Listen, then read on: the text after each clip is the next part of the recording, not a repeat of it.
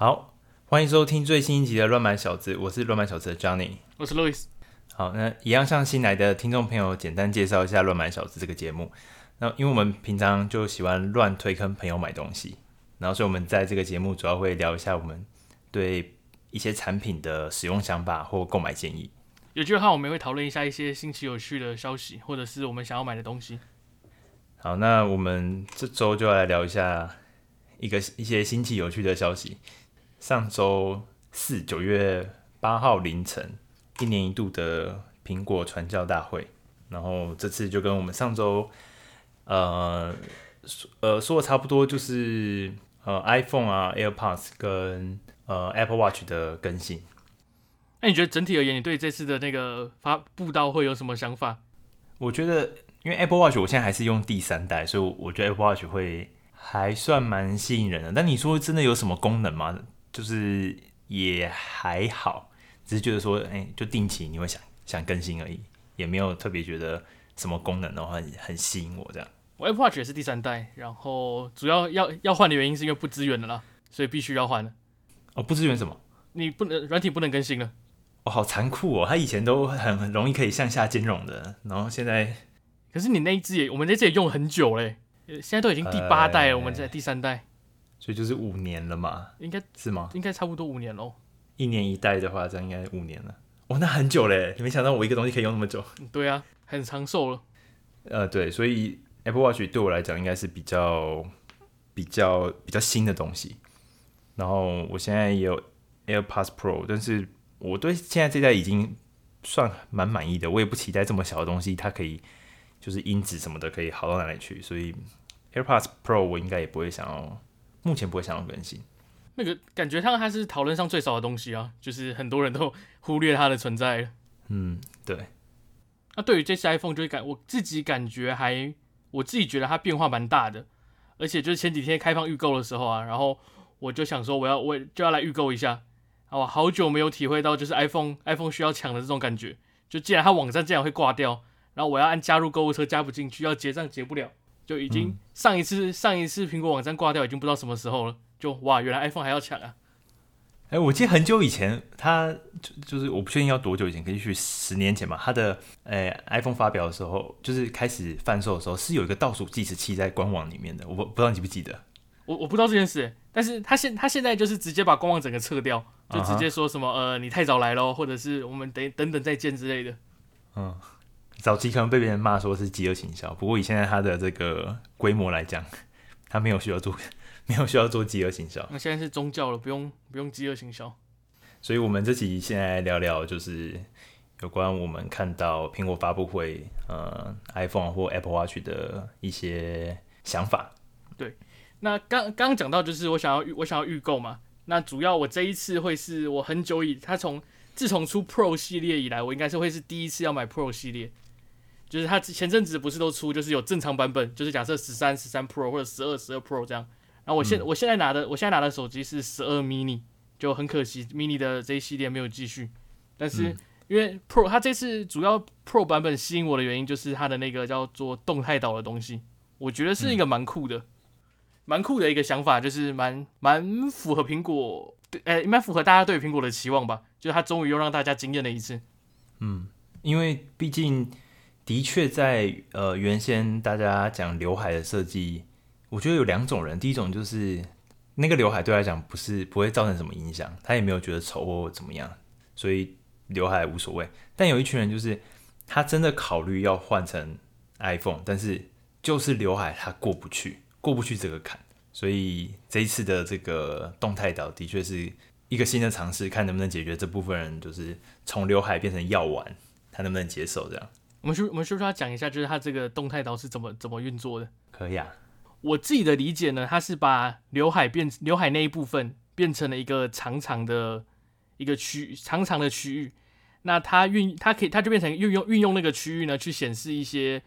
可以互动的东西，就像是播放键啊，或者是说一些倒数计时的时钟。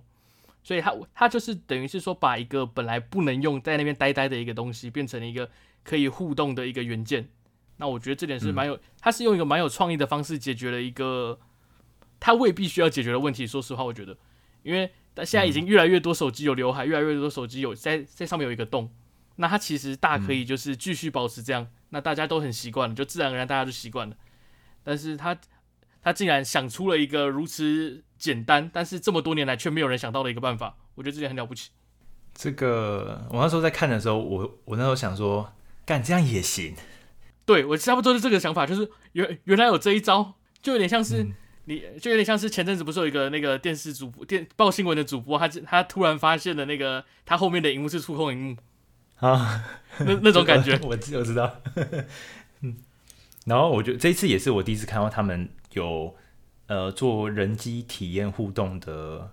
呃主管，然后是出来介绍动态岛这个功能。以前都只是我们会讲说啊，就是讲 UI、UX 什么的。不过对于他们这么大的科技公司，好像的确有这么一个单位或一个部门，就是专门在研究就是人机互动。不过在台湾，我看大部分做这方面的研究的单位，因为像都是虚设的，然后好像仿佛可以告诉别人说，我们网站有专门一个做呃 UX 体验的单位在做事。但是他们做出这个动态岛的时候，我认真正觉得这个单位是一个。呃，很有用的一个单位，它真的设计出一个蛮了不起的东西。啊，讲到抄袭，你觉得谁会最先抄袭这个动态岛的功能？以目前就是高端的，就是旗舰机来讲，我想三星应该会。他都抄这么多年了，很努力哎，他是一个很认真的学生。讲到学生，你记不记得之前有一个有一个迷的图，就是说就是那个在写作业，然后就是。就是三星在抄苹果的作业，嗯，然后那时候那时候我记得我记得神创它是先它是应该是比苹果早出手表的，就穿戴型装置，然后当时就有人嘲笑说，就是因为苹因为苹果还没有做，所以三星就只好自己自己乱做，所以它初期的手表似乎就表现的不是非常好。嗯，我是我是觉得，然后我是觉得就是现在的苹果啊，它应该已经它已经不是那个会抢先做第一个的第当抢先当第一名做奇怪东西的人。像现在，像他就暂时也没有，他也不是第一个做出折叠手机啊，不管是直的折或横的折，或者是一些、嗯、呃，就算是现在这次会讲到的卫星，他也不是第一个了。但是他是，我觉得他现在比较像是说，他会把，他不会，他不会去随便使用一些还没有非常成熟的科技，他会等到那些东西真的成熟稳定了，那再用他们苹果自己的方式把它做出来。就像是，假设安卓手机早就有那个多工处理了，那前阵子它才它才在 iPad 上面加上这个功，呃，加上这个功能，嗯，然后但是就是也不是也不是像也不是像呃安卓手机那样就是视窗拉来拉去而已，它是用了一个非常 iPad 的方式做了做了一个多工处理的方法，所以我觉得，嗯，这这可能是现在苹果的一个方向吧。对，讲到它的这个，哎，这个这个方向，我觉得它在软体升级的部分倒是要再再努力一点。就是它在新的 iOS 十六嘛，就是它现在把在锁定画面的时候，你如果在正在播音乐，它现在可以出现那个完整的专辑封面。哎、欸，其实有点可怕，一个很大的一个一个专辑封面，一个封非常炸的一张图。对，但是但是说白了，那个功能是早就有的东西，就是很久以前它的版本就有的，然后把它拿掉了，然后拿掉之后它再还给你，所以这是新功能了。电池百分比也是啊。哦，哎，我，他也还给还给我们了是吗？他还给我，但是我我我拿不到，因为我是十二 mini。哦，但是你觉得你觉得他的那个新的锁定画面用起来怎么样？最大的，因为我我倒觉得这一次的更新需要花一点点时间适应，尤其是在那个这个叫做什么呃动动态通知中心吗？对，通知中心，通知中心它呃做了一几个比较变态的调整，就是首先它。不晓得是哪里收集到的资讯，是觉得用户对于他的锁定画面有一定的执着，一定要看到他完成锁定画面，所以要把所有的通知全部往下收起来，还是怎么样？或者是第二种可能是我猜的比较阴谋论一点，就是他针对脸书这一类的社群网站的公司，可能已经已经到了到达了痛恨的地步，所以他认为所有的动态都是没有用的动态，所以以前他做搜核，我就已经觉得很夸张了。就是你一旦把讯息，诶、同一个 app 发出来讯息收合以后，你极有可能让用户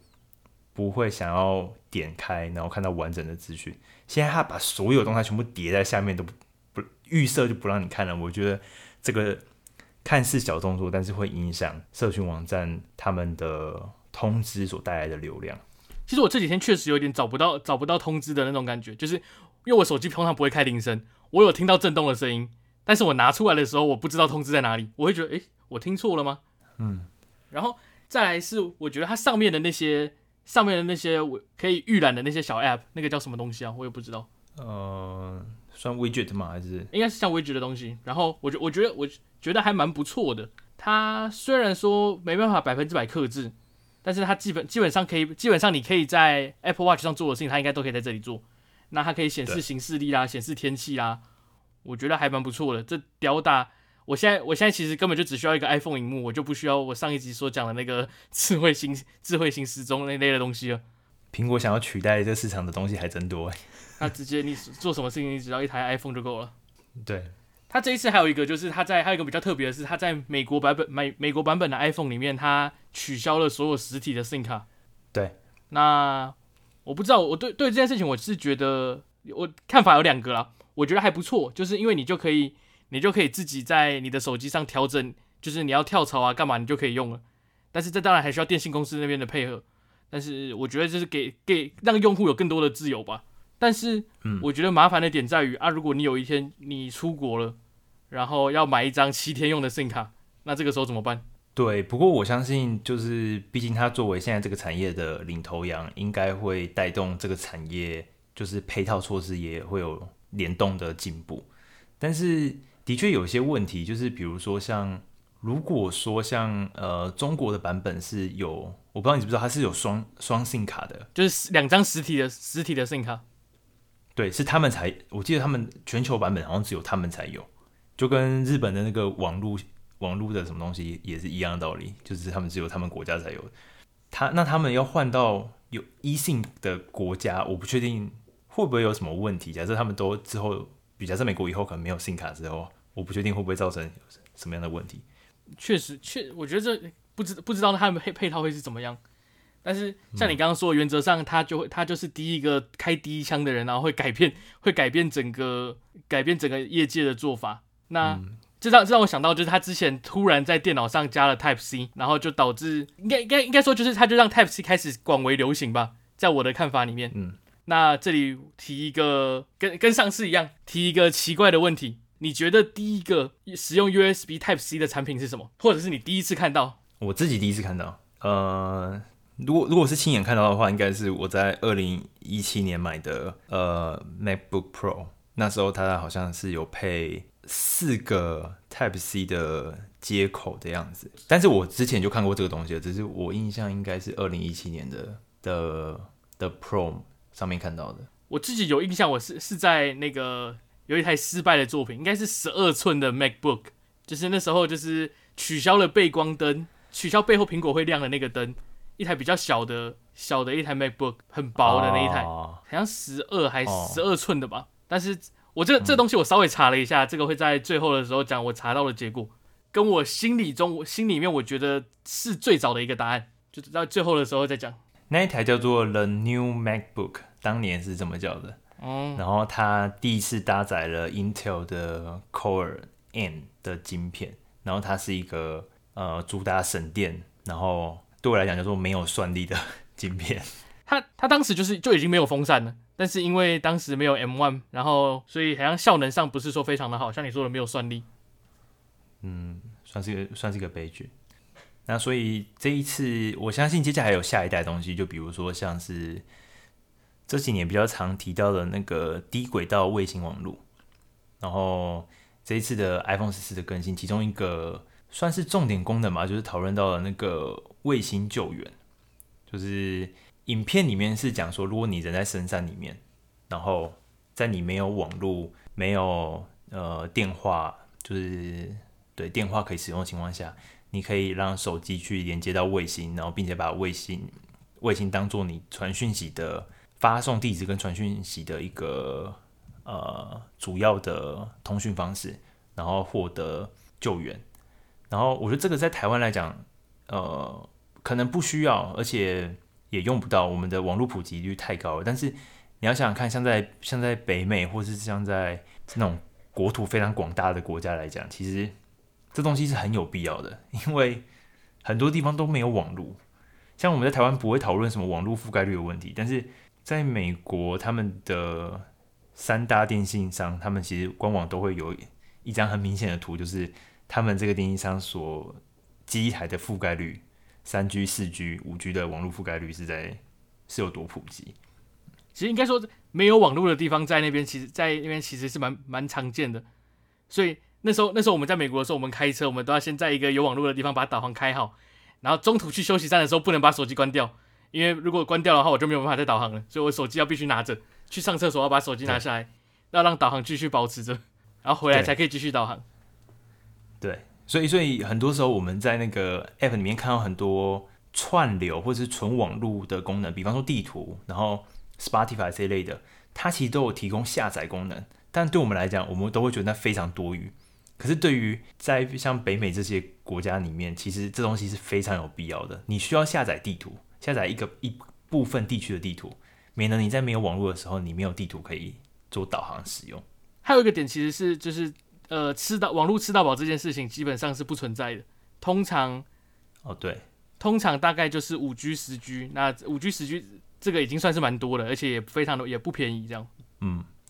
所以他们这次的卫星救援这个功能，我记得是呃新的 iPhone 十四 Pro 的呃新购买的用户，他会免费送两年这个功能，然后他有他合作的卫星网络，还有救救援中心的第三方的供应商。然后这部分其实这功能，我觉得就连它的 UI 其实都跟华为出的功能几乎是一模一样，因为华为跟小米它本身就已经有这个卫星救援的服务跟功能了。然后，诶，这边可能要稍稍稍微简单介绍一下，就是 GPS 这个东西其实是呃不是很精准的一个词。GPS 是指古老的卫星，现在的卫星叫做 GNSS，它是结合了全球几大的卫星群。然后组合起来的算卫星网络。以前 GPS 是只有美国的，好像几十颗。然后再来现在有俄罗斯，然后中国的北斗卫星，跟日本，还有印度跟欧洲，然后结合起来叫 GNSS。然后所以这才是完整的呃卫星系统。所以我觉得用使用卫星当做通讯，听起来很古老，但是又很新鲜。然后这次也。呃，他们花了蛮多时间，就是有个重点是，他这次相机提升到四千八百万画素。你觉得这个，就有？你觉得这这个功能上的升级，你觉得有什么差吗？其实，呃，我个人是不会看它，我个人买东西，呃，买应该说买苹果的时候都不会看他们的所谓的数字，数字上面有多多漂亮，就是。因为一直以来就是苹果的电池比较，苹果的电池都比别人小颗，苹果的电，苹果的相机都比别人画素都比别人低，但是其实你在用起来未必，就是也不会说它是它比它比它的电池比别人小一半就只能用半天，或只能用只能只能用甚至四分之一天，然后也不会说你的、嗯、你的照片看起来差在哪里，而且再说说说扯一点的话，就是你的画质再高，你最你还不是会上一个狗狗的滤镜，然后再传到 Instagram 上，那好像也没什么太大的差别，嗯哼。所以我是觉得，我觉得画质那个数字很大一很大一部分可能是噱头吧。而且因为 i 因为 iPhone 它就有它的历史，就是很长一段时间不更新它的镜头，那也没有也没有人特别在抱怨说 iPhone 的相机很烂呢。对，而且像我还知道是就是像而且像 Google 的手机，他们画质很像也不是说特别好，但是它应该是透过它的呃 AI 还是什么东西，然后把那个照片算出算出我们很喜欢的样子。嗯，所以我是我个人是觉得未必就是物理上的数字会有非常非常大的影响了。对，我觉得他当年就是卡在八百万话术很很久好几年，死都不更新，就是死都不上，把话术往上调。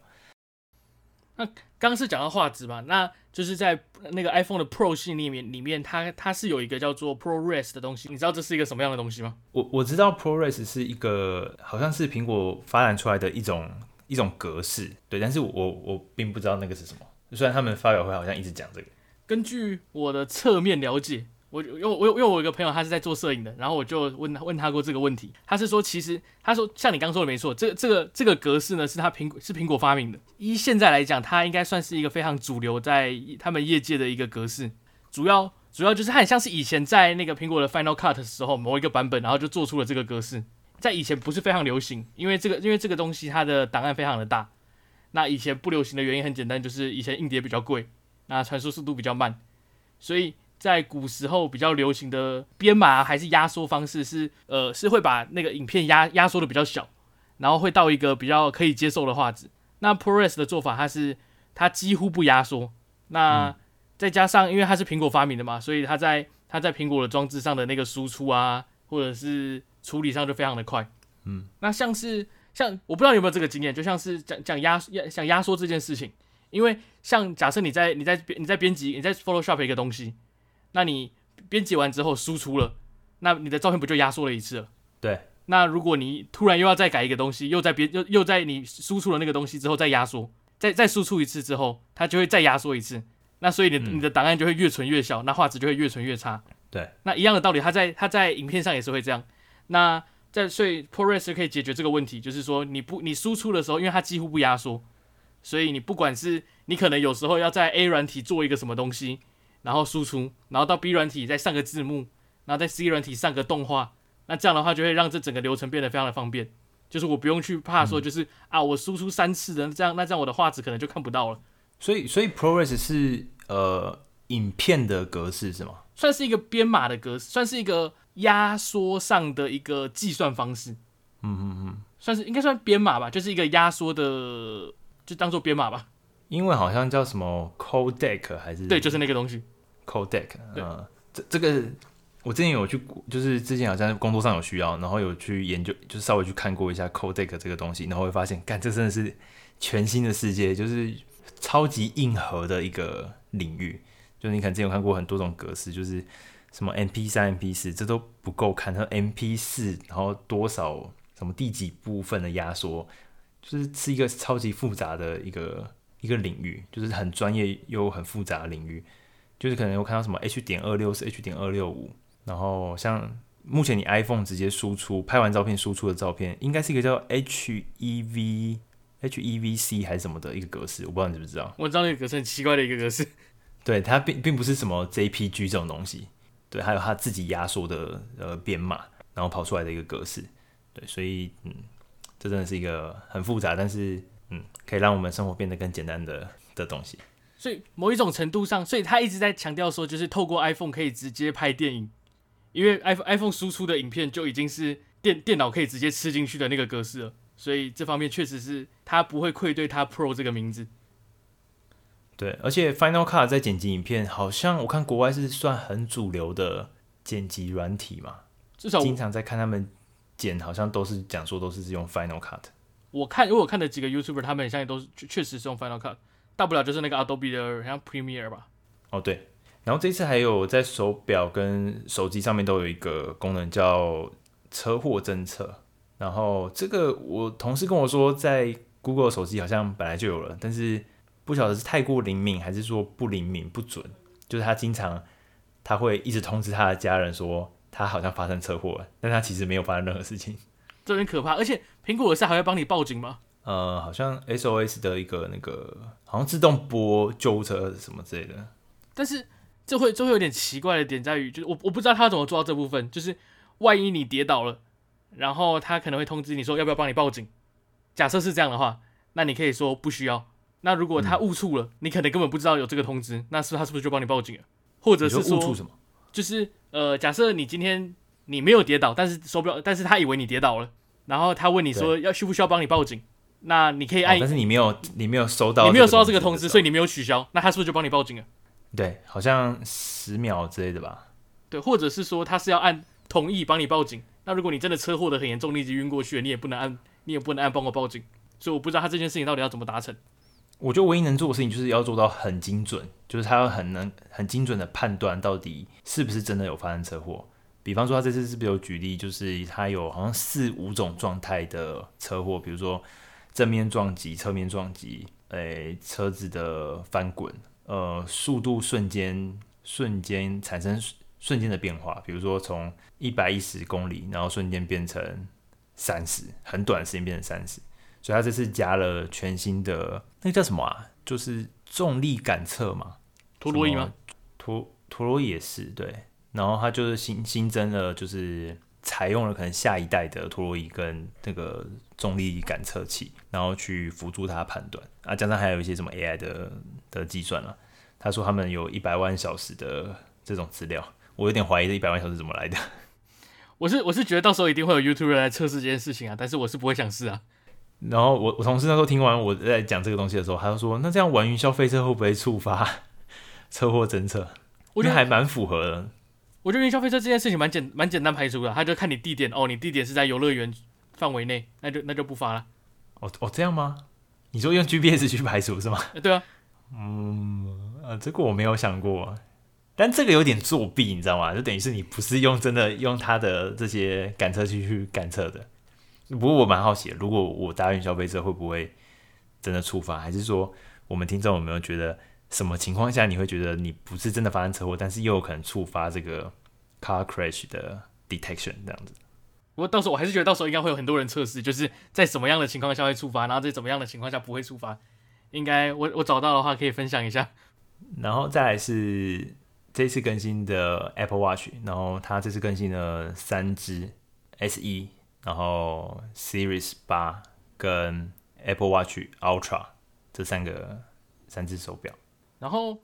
我我依我没我没记错的话，它的那个 SE 基本上是没呃没有太大的差别，只是换了一颗晶片，然后多了一个温度的感测吧，还是还是没还是没有心电图，然后也是没有也是没有那个 Always On Display。对，然后八的话就多了蛮多的功能的，不过我觉得比较比较值得讲的应该是 Ultra 的部分。对，Ultra 真的多蛮，它我觉得它蛮酷的是，它好像只有算针对算很少少数族群的一个需求，比如说呃，他举例像登山，然后潜水，然后哎还有什么慢慢跑嘛，马拉松运马拉松马拉松就是等于它是运动的。运动嘛？运动，然后又有点极限运动的的人群，然后会会使用的需求去设计的。我一般情况下应该不太会有人要买到 Ultra，不过 Ultra 的功能算多蛮多的吧？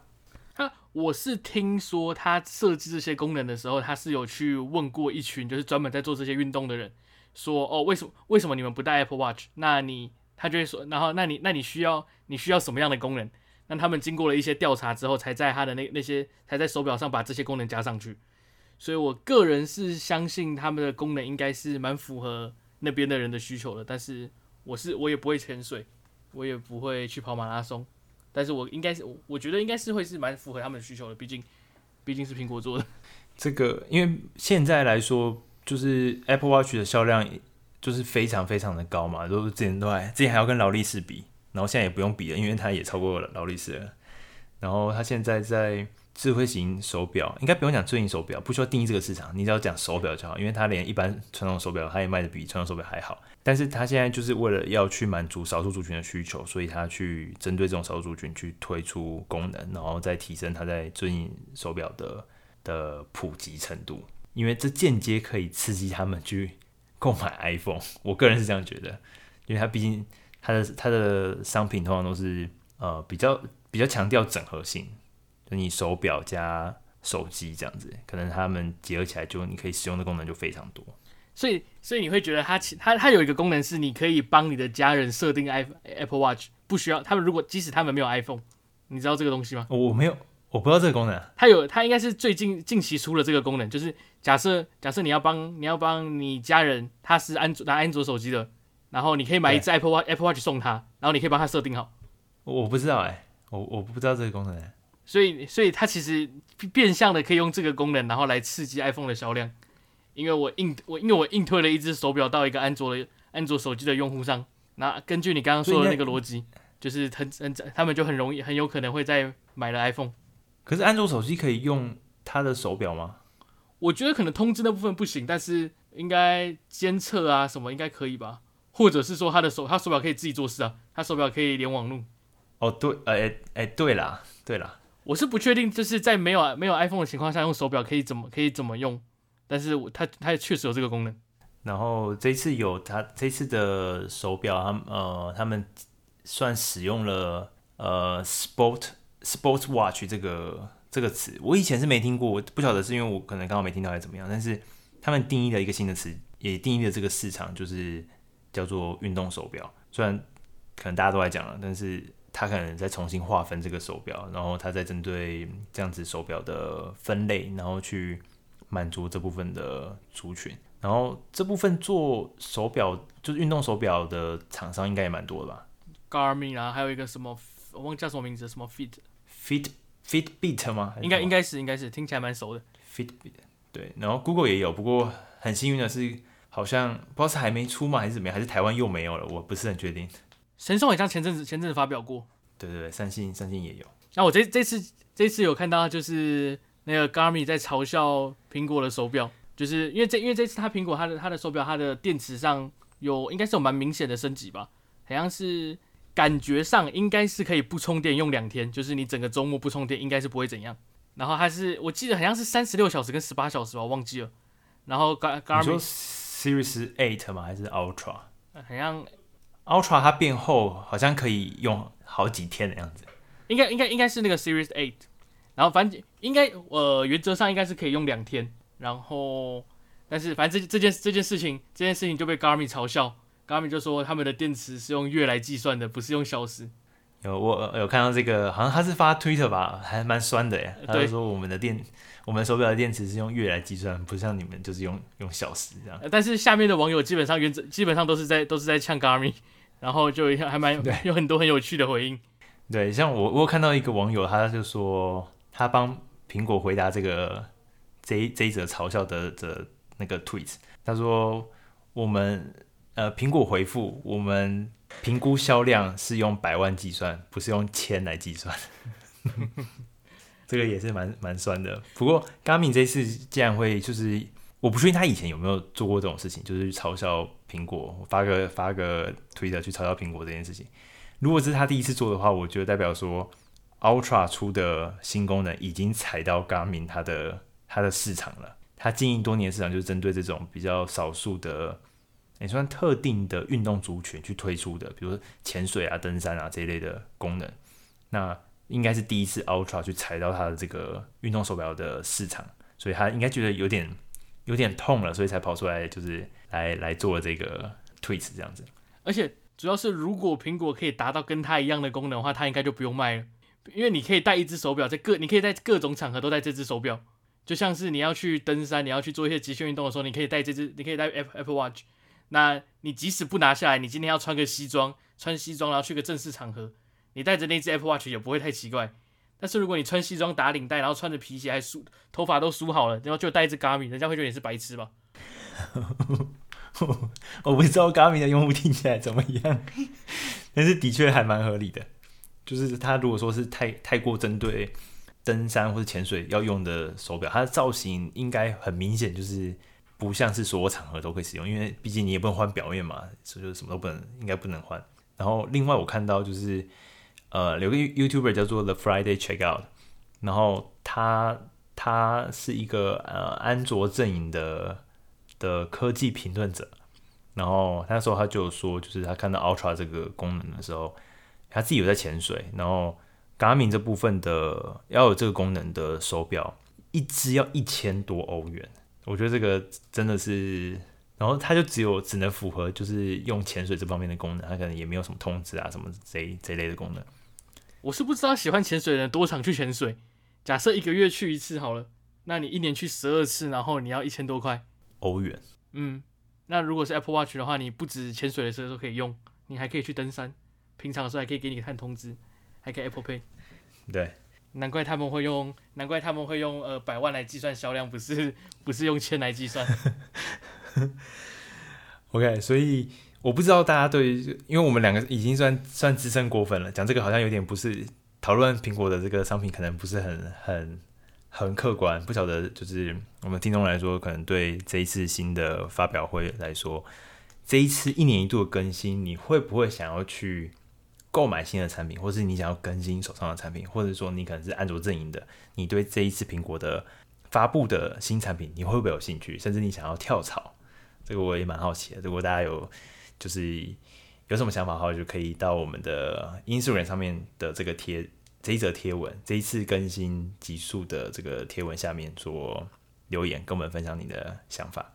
或者说我们需要去看哪看哪一个公司的发表会？然后来可以做为为那个公司发表会做个节目，应该也是蛮酷的。对，我自己是也没看到，我我会看 Google 的 Google I/O，偶尔啦，偶尔会看一下，但是其他的我就没看过了，什么三星的或是小米、华为这类的，我是没有看过。我是一直以来只有看过苹果，然后可能是几乎每一季的都会看，然后其他的就从来真的都没看过了。这个忠实观众，好，那你要这个可以，我们我们这个节目前节目前面有讨论到这个 Type C 的问题，